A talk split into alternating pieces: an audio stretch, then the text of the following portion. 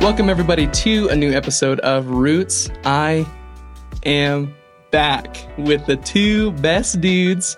I need to stop starting on my podcast with the best dude with the best dudes because there can't be more than one favorite. Who's the best? I, I'm not going to answer that question. We have to fight it out. this is a Jacob situation. I don't want to get pulled into a favoritism battle. Um, but yes, this is a new episode of Roots. I have with me Emerson Collins and Austin Fry. How are you guys? Doing amazing. Doing great. Thanks for having us. Absolutely. And we are chilling again in the guest room. There have been a couple renovations, a couple extra sound panels. Again, like we said last time, um, trying to build an image of this guest room so we can get an artist rendering from one of our fans at some point. Just want to say that that's a need. And you should supply that need. Uh, today, uh, Austin is going to be leading us in a discussion. I'm going to kick it to you, Austin. What are we talking about today? Great. I am going to dive right in. We are basically just inviting you guys into our con- constant conversation. Yeah. Which is what kind of church does our generation need? Or what kind of church do we are we really even looking for? Uh, we live in Colorado Springs and there are so many churches. I heard once that Colorado Springs has like the most churches per capita in the city. It's a lot of them. I don't know if I would say I I haven't I haven't confirmed that stat. It's funny because I moved from Lynchburg, Virginia, mm. which said the same thing. Maybe it was because it was a college town. I don't know. We'll have to do a stat check on that. Who knows? The We'll point see. is, is that there really is a lot. there are a chalk ton of churches in Colorado Springs. And so there's a lot of options. There's a kind of a, a bit of a church hopping culture. Hmm. But I, I noticed that there's a lot of conversation among pastors and even just parents of what what is going to reach Gen Z or what's going to reach this generation. Uh, and I hope that this conversation is really en- encouraging, especially to a lot of pastors yeah, we are really just inviting you guys into that conversation. Really, the summary is what I'm looking for. Well, I'll, I'll give you guys a little bit of a background. I am 25 years old. I was born in 1997. And so I'm technically zillennial or Gen Z millennial, depending on who depending on who you ask. I'm the same, yeah. 1998. Technically, I think I'm Gen Z officially. but- Oh, so I'm the oldie of the Yeah, group. That's wow. funny. Okay. Well, anyways, so we we fit that demographic of people where it's like the church doesn't seem to know what to deal with. Because we've all talked about this before. We really, in short, want a church that is obsessed with Jesus, like in love with Jesus, and authentically devoted to scripture. And a church that really just looks at scripture and says this is what we want to be. This is this is what god asked for. So we're going to do our best out of the fear of the lord to really pursue what does this look like? What does this look like in our culture? What does this this look like in our communities? Let's let's go to scripture first. And um, before we really dive in i just want to say there there's so much grace from the Lord, I'm sure, for people who just have really the best intentions, who are giving their lives to serve the Lord by, you know, uh, starting a church or devoting their lives to ministry and doing the best that they can with their own ideas. And so there's there's lots of churches that are kind of doing, oh, here's what I think a church should be like, and they're going after that. And I just want to honor the good intention there while also bringing up and, and quoting a, a really great Francis Chan analogy. He said something like, if you go into a restaurant and you order a steak, a steak with french fries, and then uh, they bring out veal parmesan, and you taste it and you're like, this tastes really great. But at the same time, that's not what we asked for.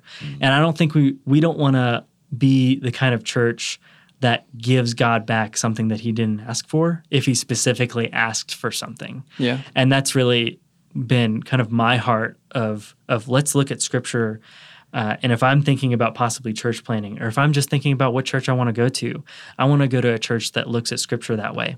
Yeah, go Yeah, ahead, Alex. And and really, like, he does that for our best good too. Mm-hmm. He he asks for church government and church participation to look a certain way because he knows it's not only for his best glory but our best good too.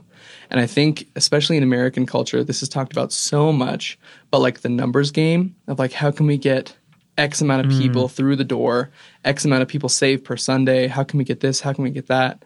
Uh, when in reality like Paul Washer has a quote I swear that's going to be the tagline of this podcast in like three months. but Paul Washer has a quote where it's uh, he's he's talking about how if a church implements carnal means, uh, you will receive carnal congregants. And what I what I think he means is I don't I don't ever use the word carnal, but basically, if you're selling the veal and parmesan, something that maybe tastes good but isn't what the biblical model for church is or the biblical Jesus is. You're going to get people that love veal and parmesan. You're going to get some you're going to get people that may not be seeking Christ. You may get a lot of people, you may get a lot of people that say they are committing to Christ, quote unquote, whatever that means, depending on what Christ you're preaching, depending on what church you're running, they could not be saved, you know, mm-hmm. and they couldn't even it couldn't even be a healthy church model. Yeah, yeah, I love that. And I love that you mentioned the kind of the pastor's end of it, Austin, because that's so important that we are loyal and, and faithful to God in just preaching the gospel. So quite simply, that is what you're tasked to do as a pastor, is to proclaim the good news of Jesus Christ. Um, I think we see so many examples from pastors of old who were simply faithful to proclaiming the good news of Jesus. And sure enough, that life was brought about. And like you said, Alex, it's not a numbers game, it's all about just faithful ministry. Um, of course, there's a shepherding aspect to that as well, a prayer aspect, a leadership aspect. But put simply, you are asked each Sunday to share the good news of Jesus, to share the gospel. And that's what you're tasked to do. Amen, man. I think going along with that second part of it's part of a pastor's task. And Jesus talks very clearly how teachers will be judged more severely, maybe not, maybe is a good word. And They have more responsibility, There's so definitely there's more be more accountability Yeah. to Absolutely. God. Absolutely. He's very he's very clear about I think he's actually pretty more blunt than I would be about it. He's like it, it'd be better for you to tie a, a millstone around your neck and jump into the sea than for you to lead someone astray. Mm. And boy, that is huge and that can be heavy and and so we which so I want to acknowledge the the good intentions while also acknowledging there's a real mandate and there are real things that Jesus asked for in his in in church.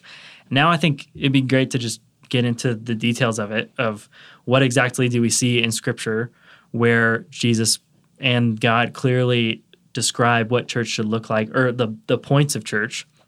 And also we can hop into different parts of church like preaching or community or worship or things like that. What do you think, Alex? Yeah, I, I want to say that this podcast is getting me excited to not only record, but also share with people because we can share it with the older generation who uh, might be pastors, might be elders, might be like foundational members of these age old churches.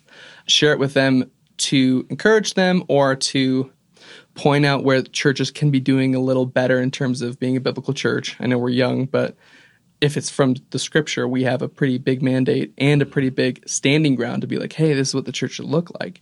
Uh, but it also can be shared with the younger folks, people from our generation, so they can, number one, look for a church that looks like this.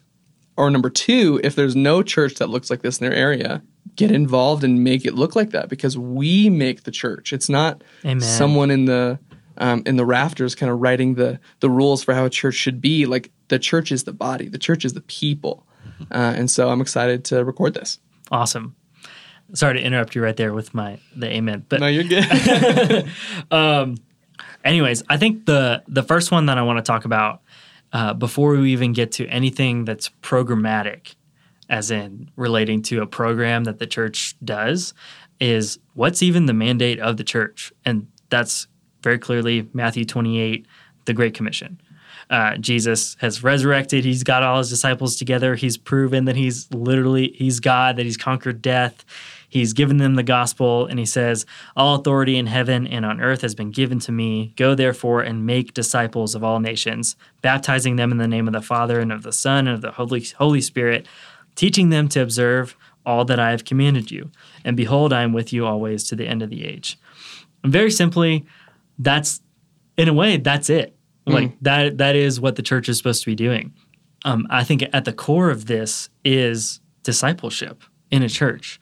Evangelism is even part of discipleship, the the initial part of discipleship, and so it's important that we that we want to be creating our churches that have a culture of, of disciple making discipleship where we are pouring into people who have just come to know the Lord and we're we're teaching them the things that, that Jesus has asked us to teach them, and then we're teaching them how to teach other people those things. And we where we have a, a body of people that really loves to share that with each other, and that really loves to make disciples. Uh, I think my generation is becoming less attracted to the consumer style of church. And we don't want to be in a church where we just go and we let the professionals do the discipleship job. Scripture is very clear like, we're all supposed to be teaching, we're all supposed to be discipling each other.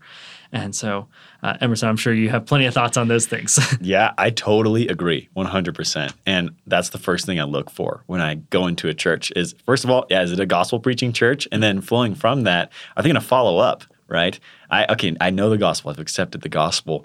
Who's going to guide me? Who's going to lead me? Like in Titus, who's the older man who's going to lead me now and how to live my life and and as an example for me to follow, as well as as I learn and as I'm growing, who can I pass that knowledge down to? I think our generation especially, the you know, us being young men, we enter a church and we want to know how can I get plugged in? How am I going to be taken in uh, under these shepherds so that I can learn from them so they can grow me in my spiritual maturity? And then who can I pour out into? Those are the first things I, I look for in, in, a church as I'm entering it. So, totally agree. This is a very crucial point. And this is a big, I think, um, arrow through the heart for those that might love the um, consumer mentality of church. Mm-hmm. Uh, and I don't, I don't blame anyone for having that opinion or desire to not plug in, but to only go in and receive like a consumer. Because I think that's what our culture teaches. And I do think, in a certain way, that's what, I mean, depending on what church you grew up in, that's probably something that your church modeled. Because uh, it's really easy to get consumers in church. And like I said, like, a lot of churches are motivated by the numbers and it's really easy to get people that may be not plug in that's that's been my experience with mega churches mm. nothing against them a lot of them are super solid. But I mean, my family went for a long time. They had one small group, they had one small group of friends. And for like a year, it was great. And they were like meeting up with this group of friends, similarly aged, like same age kids. Like they would study the word and they had good, real friendship in this megachurch with a small group. Um, but person after person ended up moving, uh, moving to a different state, moving to a different city where maybe they couldn't go to church all the time. And it turned into a situation where it was just easier for my family to like just watch sermons online, just at home. And then what that turned into was, oh, we're like a couple weeks behind. Maybe we should just like, ah, I need to do the dishes. I'll just, I just won't watch the sermon on Sunday. And then they stopped going to church. It was that slow detachment. And because they only were plugged into that small group, they had no one at the church calling them like, hey, it's been like four weeks. Did you move? Where are you? You need to get plugged in. And so I don't blame anyone for having the consumer mentality. It's probably what you were taught, but the Bible teaches differently. Yeah, yeah, and I really like that you mentioned those those mega churches, especially where there's a level of depth that's missing in some of them. I, have come across churches that are so missional in their goals that they attract so many people, but those people come and go so fast, and they don't get plugged in, and they don't experience the discipleship that you mentioned, Austin, that is meant for them. You're meant to stay here and be and be discipled and be mentored by these people that are spiritually more mature by than you. So get get plugged in, find a spot, ask your ask your elder. If your church doesn't have that to personally disciple you so that you can get plugged in and stay plugged in. And also you know should it come down to it be disciplined when you need it. The the truth is church discipline exists for our good and for God's glory of course so that we would grow and, and grow closer to him. And I hope this isn't coming across like we are the pinnacle Christian who are like, we found a good church and we're di- we're getting discipled and we're going out and disciple making. Like we are not the experts. We just want to be a funnel for what the word says. I know for me, like I really struggle with awkward social interaction. I hate it. It's a pet peeve. I'm like, don't you know how to talk? Why are you being weird right now? And newsflash, like if you're getting plugged into a church, you are going to have so many awkward moments and so many like why did they say that? Why can't you just talk? What's going on? Maybe it's just my experience, but I don't think it is. And so I really struggle with it. I know a lot of people struggle with it. So our tone here, I really don't want it to come off like, come on, just like bootstrap yourself up and like get in a good church. Come on. It's a learning process, um, but the word says what the word says, and we want to model what the church should look like, even for people that find it very difficult to be plugged into a really good church because sometimes it doesn't feel good all the time. And Satan wants it not to feel good all the time. Boom. Boom, man. True. All right. Wow. Coming in hot. And if I want a pastor to be encouraged listening to this or any minister of the church by the things that we're saying, I want them to hear that there are so many people in our generation who really want to be involved. Yeah. They really want to help. They really want to be a meaningful, active, uh, blessed part of the body of Christ in your community. Like, I actually walk into church praying, Jesus, I want you to meet me here and I want to experience you and I want to learn about you, but I also want to be a blessing to people and show me someone that I can encourage. Show me someone that I can just build up and make their day or pray for them or something like that. And there's actually a lot of people like that, possibly in your church. And I hope that's really encouraging. Uh, that really leads to just the the antithesis of a consumer mentality in church, but maybe a contributor mentality.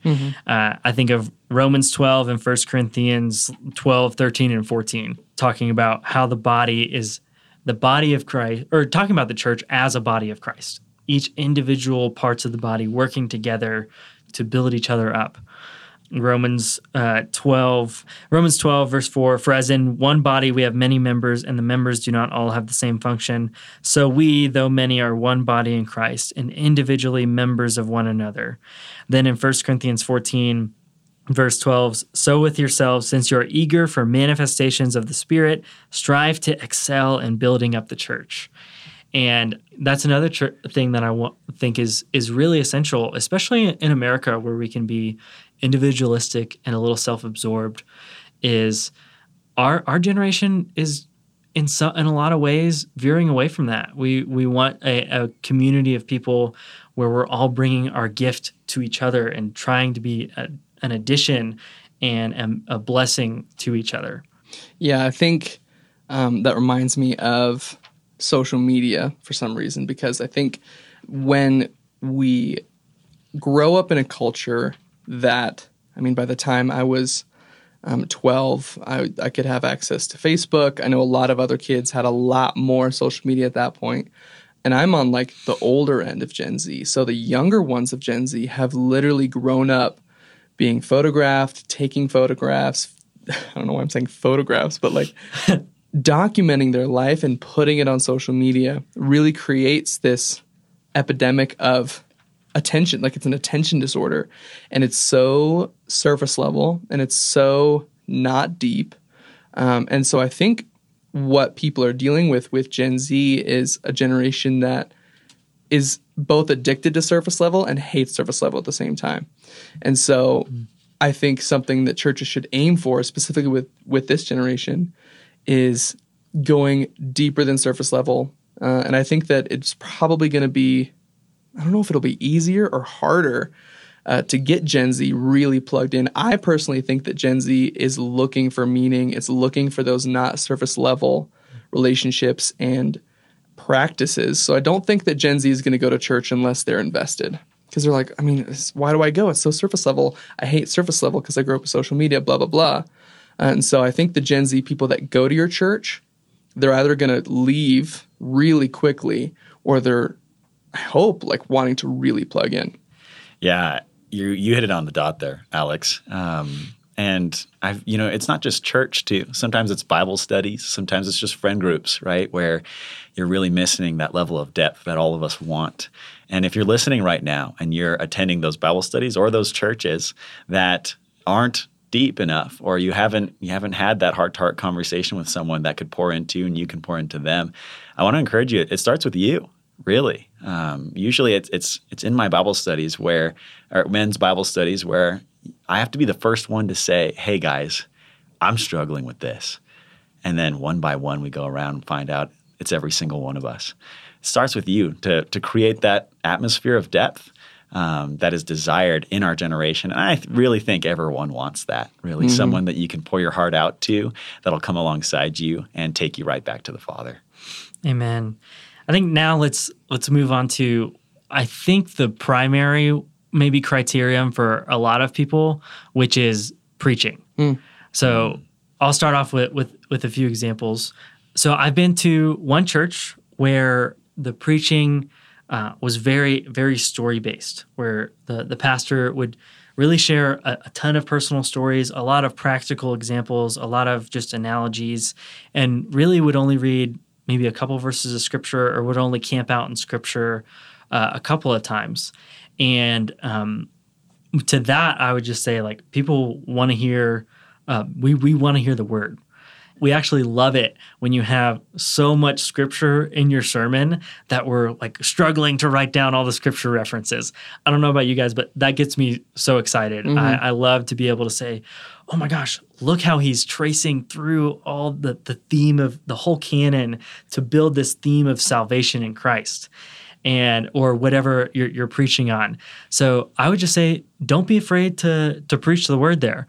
And uh, another example that I'll just throw out is I've been to another church that was, that was very flashy and loved to do really creative things in sermons, which I don't necessarily think is a bad thing.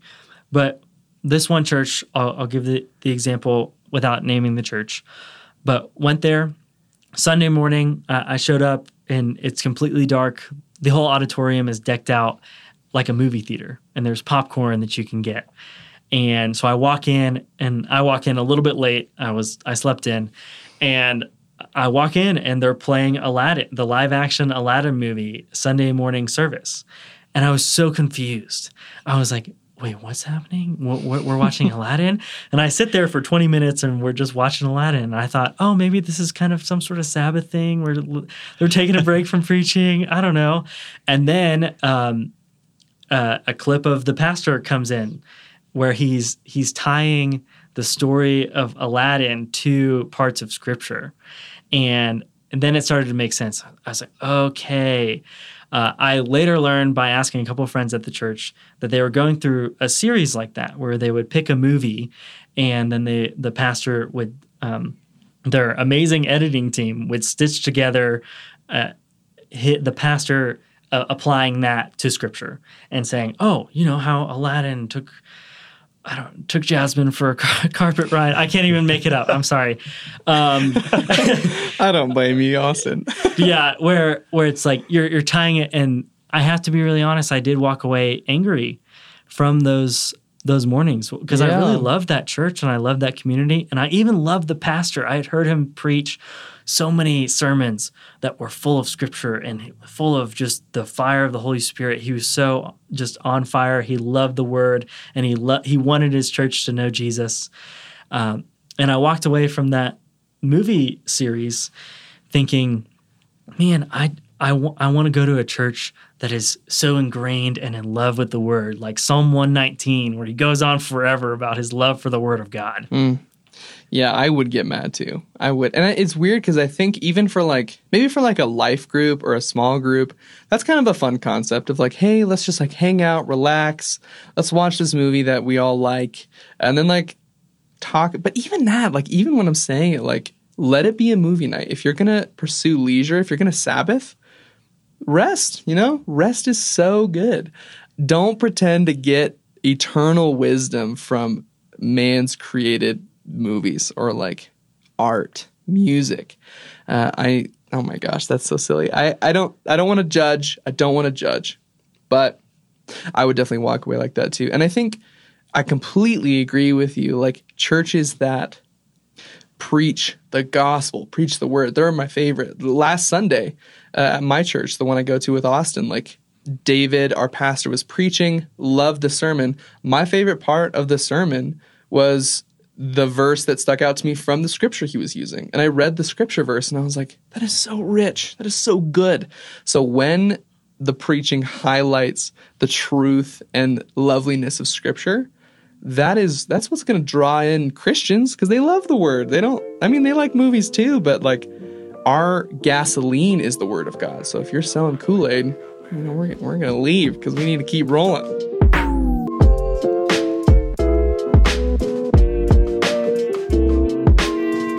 Hey, all. Hope you are enjoying the content. Quick thing uh, I am still hoping to give $100 away to a Roots listener. That is right. I am not completely broke, at least yet. Uh, all you have to do is leave us a rating or review on Apple Podcasts or Spotify. Snag a screenshot of that review, DM it to me here on Instagram at roots.pod. Again, that's roots.pod. Uh, once I receive 100 submissions, I will raffle off $100 to one lucky reviewer. Okay, that's all. Please do it. Get some cash, help the show, all the good stuff. Back to the show. Thanks. This is actually a hilarious example that you bring up with Aladdin. There, it's funny. Our generation actually start has started to make fun of this. I don't know if you guys have seen the like mm. TikToks or Instagram reels about the youth pastor, right? Who's always trying to relate Yeah. something to scripture, right? You guys know about the corn kid, like the Yes. kid that's like, "It's I- corn." dude, I right? saw that video. I know what you're talking It's about. hilarious, right? So some guy spoofed it, like the youth. What the youth pastor then says is like, "That kid said ever since I heard about corn that it existed." I, I, my life was changed. He's like, and that's just like Jesus. you know, or the corn has the juice. No. God's word has the truth. You know, it's like, is there something that dies inside of me, right? When it's like, I, I yeah, but those ties are so weak. Um, and, and yeah, we want we want the meat of God's word. We want to hear Scripture. Um, and I'm sure you're going to bring this up, Austin, um, about expository preaching and just the the the value in that. Walking through a passage, telling me exactly what that author was trying to say and what God is saying through that passage first to His people, and then how does that apply to me? I think there's so much value in that method. Um, as well as I want to say something my pastor told me when I was preparing sermons is, "Does your message bleed?"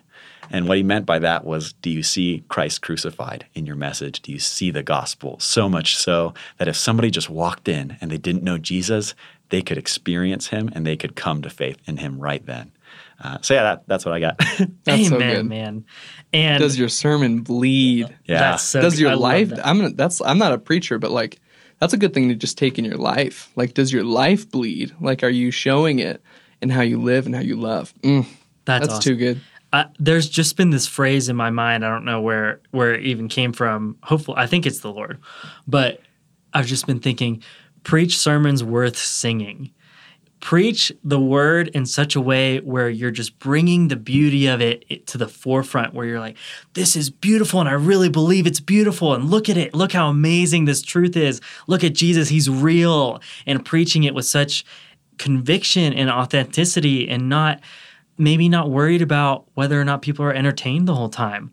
That's really my main encouragement for this point is man, pastors, we want it. Like we want that expository preaching. Like I cannot tell you the amount of friends uh, who I've talked to. It's like, oh, why are you looking for new churches? They're like, they, and then they'll say, oh, you know, I just want somewhere that, that just preach the word more. You know, and I, I can say the same thing I can that the I. I have to say, I've probably heard that a hundred more, uh, hundreds of times. wow. And I, I actually am okay with, you know, with topical preaching. I think that can be done really, really well. But I really long for a church th- that the steady diet of of Sunday morning preaching is expository preaching, is going through a book of the Bible together, where you're teaching me the word while teaching me how to how to read the word, how to s- read scripture. So I just want to say, man, preach those heartfelt, spirit filled, scripture rich, Christ centered, God glorifying sermons that you in your heart want to preach. I know that just has to burn in you as a pastor. You want to preach these things, and then you're kind of pulled away of maybe by, oh well, if you don't follow this outline, like, then you're going to lose numbers or mm-hmm. this thing. if you don't tell a story at the beginning they're not going to be dialed in I know, Yeah. I know. And man, it just breaks my heart that preachers may be believing that. And I just want you to know go for it, man. We want that. I also want to say, like, I do appreciate a well timed story or a well timed metaphor. You don't have to just, you know, put on uh, the Bible Gateway audio, you know, Max reading the scripture to you. Like, we want it to be explained to us. But the point is, is the primary thing needs to be the word. What is the word saying? Can you make it make sense for me? Uh, and if you can, that is a successful sermon. If you can't, even if it's super funny and entertaining, like if I want to see a comedy show, I'm going to go to a comedy show. And because of streaming, because of the internet, we can get whatever we want at any time. And the one thing that we need in a brick and mortar church is a faithful preacher, a faithful body that yearns for the word, that loves the word. Uh, and if we don't get the preaching there, we can get it anywhere else. So that's not like a threat, but it is like a don't try and keep us here because we can go anywhere we want. Just like be faithful to the word, uh, and I think you're going to get the right congregants. Yeah, I totally agree. And I'm actually going through a book right now in my church residency program called Christ Centered Preaching by uh, Chappelle or Chapel. Such Dave Chappelle wrote us. Dave Chappelle. no, um, so it, if you're a pastor, I, I I'm loving this book and I highly recommend it because it goes through all of this and also talks about the relevance. Right, you know your congregation. What does your congregation need to hear? What are the truths of Scripture that are current that are currently needed among your people, right? Maybe there's a, an event, a world event going on, and maybe that's an appropriate time to have a topical message, right? If you know there's a hurricane in Florida and your church has just been just washed away by this hurricane, it's like, am you I going to really avoid that yeah, topic? you know, you, there, there's a need to talk about how do you, how you suffer as a Christian, or how you come together in love and unity as a Christian, right?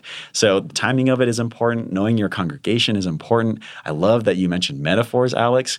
Making sure metaphors add to what is going on there, that they're very intentionally placed, um, so as not to detract from the truth of Scripture, but rather to add meaning and, and relatability to what you're talking about, and really what God is saying in His Word.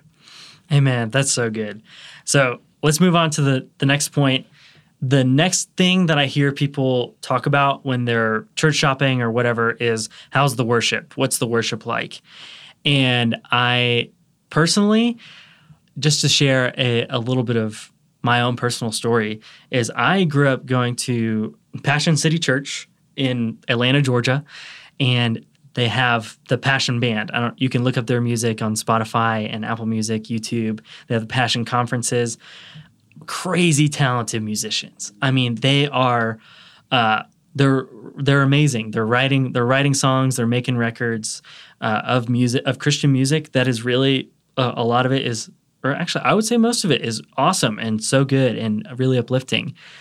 But it breaks my heart when I hear churches talk or maybe pastors talk about like oh man like our our worship is just not as good as passions. And i just want to say from growing up in that environment i really did i loved it. Like it was really fun and it was it was amazing. Um but what draws me into worship what draws me into the presence of god to to gaze upon his beauty in his temple to fix my thoughts on him and to and to glorify him and to praise him is not is not all the flashy stuff. It's not the big stage, the lights, the killer band, the really talented musicians. The past couple years for my birthday, I've started doing worship nights for my birthday. And it's literally it is the most bare bones thing and I I mean, I like to think that I can sing, but if you heard me sing, I'm sure you'd have a different opinion. like, and we just the first one, I literally played guitar and I just led, and we and we just sang and we sang to Jesus, and it was a rich time. And I I had that at, at church on Sunday too. Like our, uh, I'm not I'm not calling our team bad or anything, but what pulled me into worship, into a a heart of worship towards the Lord wasn't that they were how talented they were. It was how they got up there and they just sang to Jesus and they poured out their hearts to the Lord in prayer, like Mary poured out the the oil on his feet. And uh, I think one of my favorite, famous, I guess, uh, worship musicians is is Phil Wickham, and I think one of my favorite things that he does is he just gets his he does these acoustic concerts and he or sing-alongs I think he calls them, and he just gets up there with his with his acoustic guitar and he sings and he pours out his heart to the Lord like fully, just with as much passion and energy as he as he possibly can, and just seeing someone on stage worshiping God with such a joy in their heart, where maybe they they even like can't sing because they're crying because of how much mm. they love Jesus, that pulls me in. Yeah. I, I'm thinking of two things right now. First of all, while you were talking, I was thinking about Jesus and how there was nothing external to him that made him attractive. It was just him. It was the there was really like like you were talking about like the flashy parts of worship and like the smoke, the mirrors, the lasers, the the ta- even like the talented musicians like in the person of Jesus, that's not what drew Christians to Jesus. It was the heart of Jesus, it was the person of Jesus. And so first of all, I was thinking about that and thinking about how if we want to model worship after Jesus, that's almost like, I mean, don't make your worship bad, but like let the heart be the first thing and then the technical excellence come from that. So that's the first thing I was thinking of. Second thing I was thinking of is there is a call to technical excellence in not only worship but everything. Like when you read in the Old Testament about the tabernacle and the the skilled workers and the skilled artists and craftsmen that gave glory to God by making a beautiful what America might call a product. But it wasn't a product for man's consumption. It was a kind gift from God to be in a beautiful place, to see a beautiful thing, but really it was just magnifying God because God is beautiful and God is artistic and God looks way more pretty than the artistic designs. So uh, I think starting at the heart of having the heart of Jesus at the the center of your worship team, but then yes, do pursue technical excellence because it does take me out of worship as a as a music man. I went to music uh, school. When I hear worship teams that do little mistakes that they didn't have to make if they applied themselves a little bit, it takes me out. And not that it's all about me, but it does take me out. So just an encouragement to you guys if you're in a church that you love, but the worship isn't what you might like, uh, first of all, remember it's not about the experience, it's about the heart. And you can really glorify God by worshiping genuinely at a church that has a bad worship team. That might even be more glorifying than enjoying worship with a good worship team. But secondly, really take some time to just be alone in your car and just look up like one of my favorite YouTube channels is this guy that just plays piano um, covers of hymns and he puts the subtitles of the hymns in the closed captions. So he plays the accompaniment to the hymn and you get to sing it. And I love that. And I can just get alone with God. And I don't do it as much as I should. Um, but in the moments when I'm really feeling the lack of like, man, my my worship tank just isn't full this week, I can take that time to be with Jesus and like pursue worship uh, just with Him, with a little YouTube video with some music, and just pour out my heart to Jesus because that's what's important. Not having this super flashy laser smoke uh, worship team that just draws people in. Yeah, I agree. Um, you got to ask yourself, why am I here? Right? And worship Yeah. isn't confined only to the singing, obviously. Uh, the whole act is an act of worship to God. Um, but there's an element of that singing and that communal just encouragement of lifting up our voices to God that enhances the message, right? I love it when they, they tie together. When you sing a song and then the message is right about that song or then you have the, you have the message and then you follow up that message with an opportunity to praise God for the truth you just heard. There's an opportunity there to just really enhance what the Lord is doing and what he's saying in his word with the singing with the instruments. That's great, and I I love that you brought up that point of of, of responding with worship. Uh, one of my favorite things about our, the church that I go to is that they put most of their worship songs on the back end after the sermon, exactly for that reason, because our response to the revelation of the Word of God should be praise and worship. love that And so that's been a, a blessing. Don't want to take up too much more of you guys' time. We got one more point, and in summary, it is obsession with Jesus. Like Jesus is the main thing.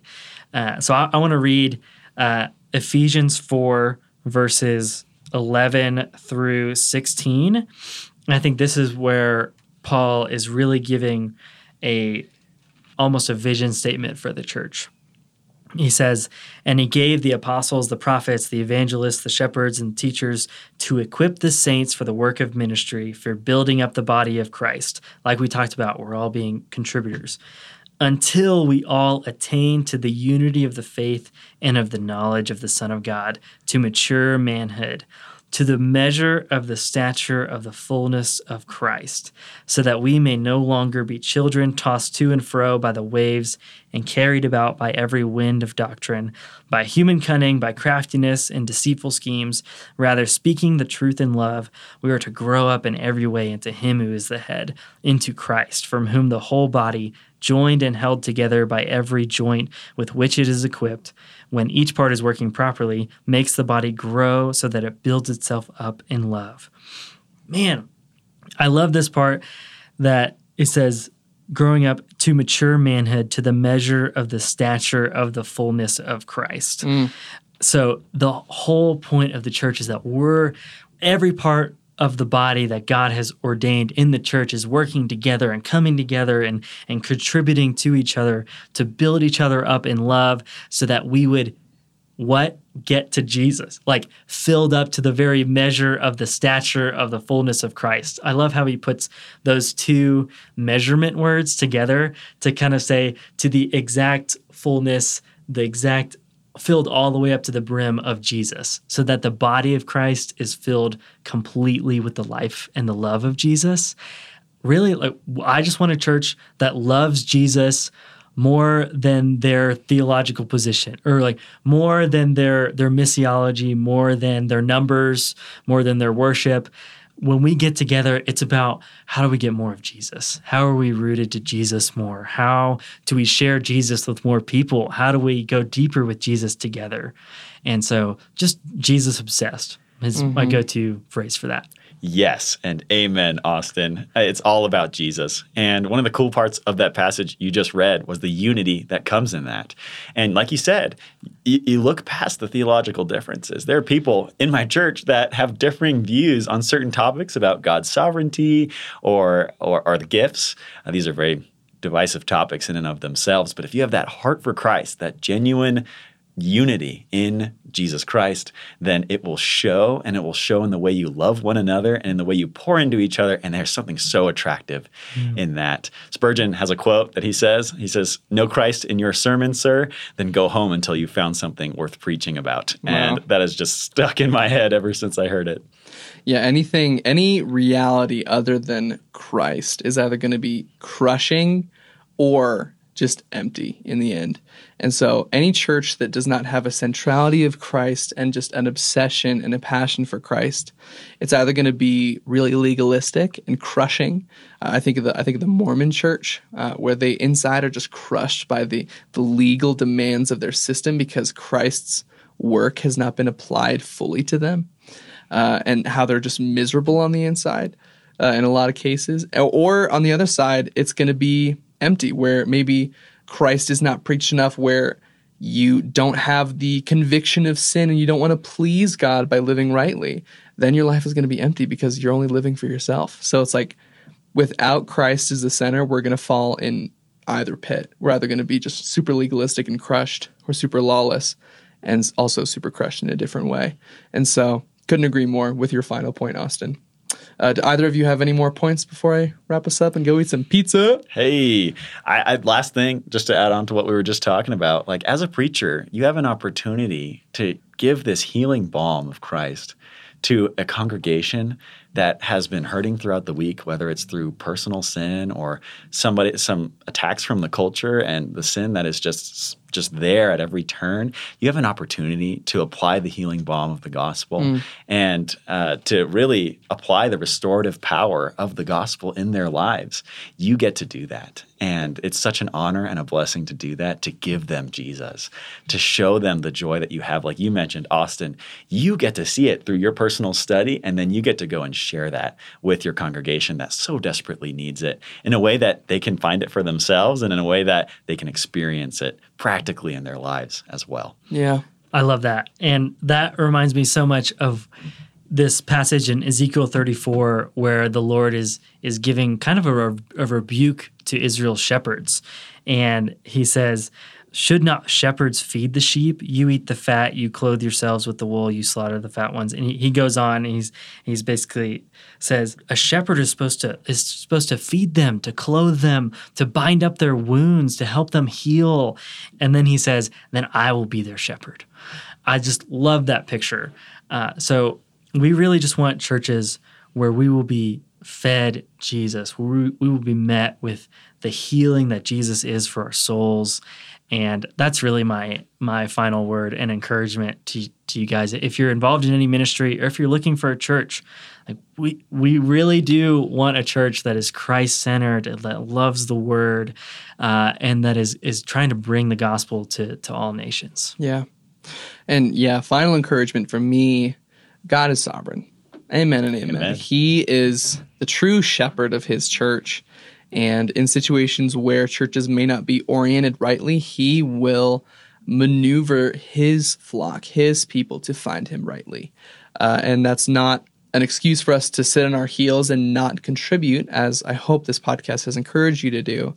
Um, but just know, like, God really is in control, and those that will come to Him will come to Him, and those that He cares about, He will discipline and He will help them spiritually form. And so, I hope this was informative for you guys, for pastors, for congregants, for uh, even anyone listening to this podcast. Hope it was hope it was uh, informative and interesting. Uh, but more than anything, we do this podcast so that you can put down the podcast and go encounter God, encounter God in His Word, encounter God in your local church. Uh, I really hope that um, you heard our love for the body of Christ, and we hope that that love that we have has been expressed through these microphones, through your smartphone, through your laptop, however you're listening, that you might love the church as well and contribute where you can. Uh, but seriously, love you guys. Thank you guys so much for hanging out. Again, this is the Roots Podcast. My name is Alex. I'm here with Austin and Emerson. We are going to end this podcast and go eat some pizza and then record another episode. But seriously, so grateful for you guys. And we will see you here next time. See you later. See ya.